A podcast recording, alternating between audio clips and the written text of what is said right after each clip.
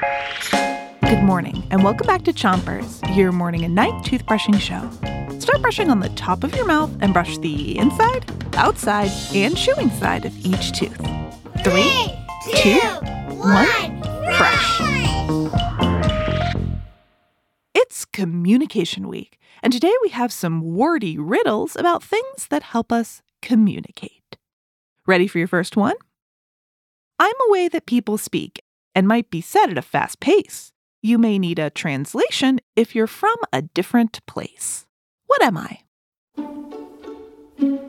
Language. Language. Switch your brushing to the other side of the top of your mouth and brush your front teeth too. Language is a way of communicating with words.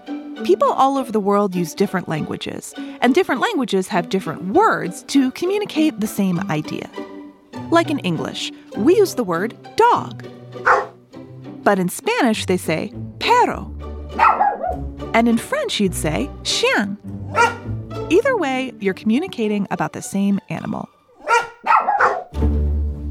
Switch your brushing to the bottom of your mouth and spit if you need to. Ready for your next riddle?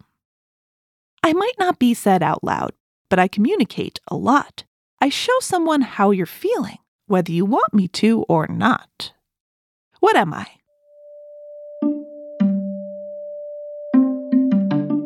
Body language. Body language. Switch your brushing to the other side of the bottom of your mouth and keep on brushing.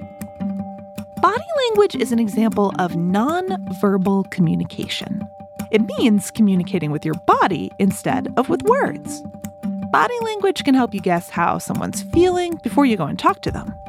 If someone isn't looking in your face and their shoulders are slumped, they may be sad or they may be tired.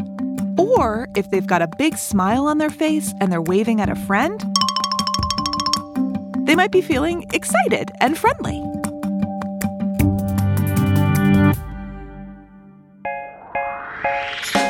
That's all for Chompers this morning, but we'll be back tonight. Until then, three, two, one, spin.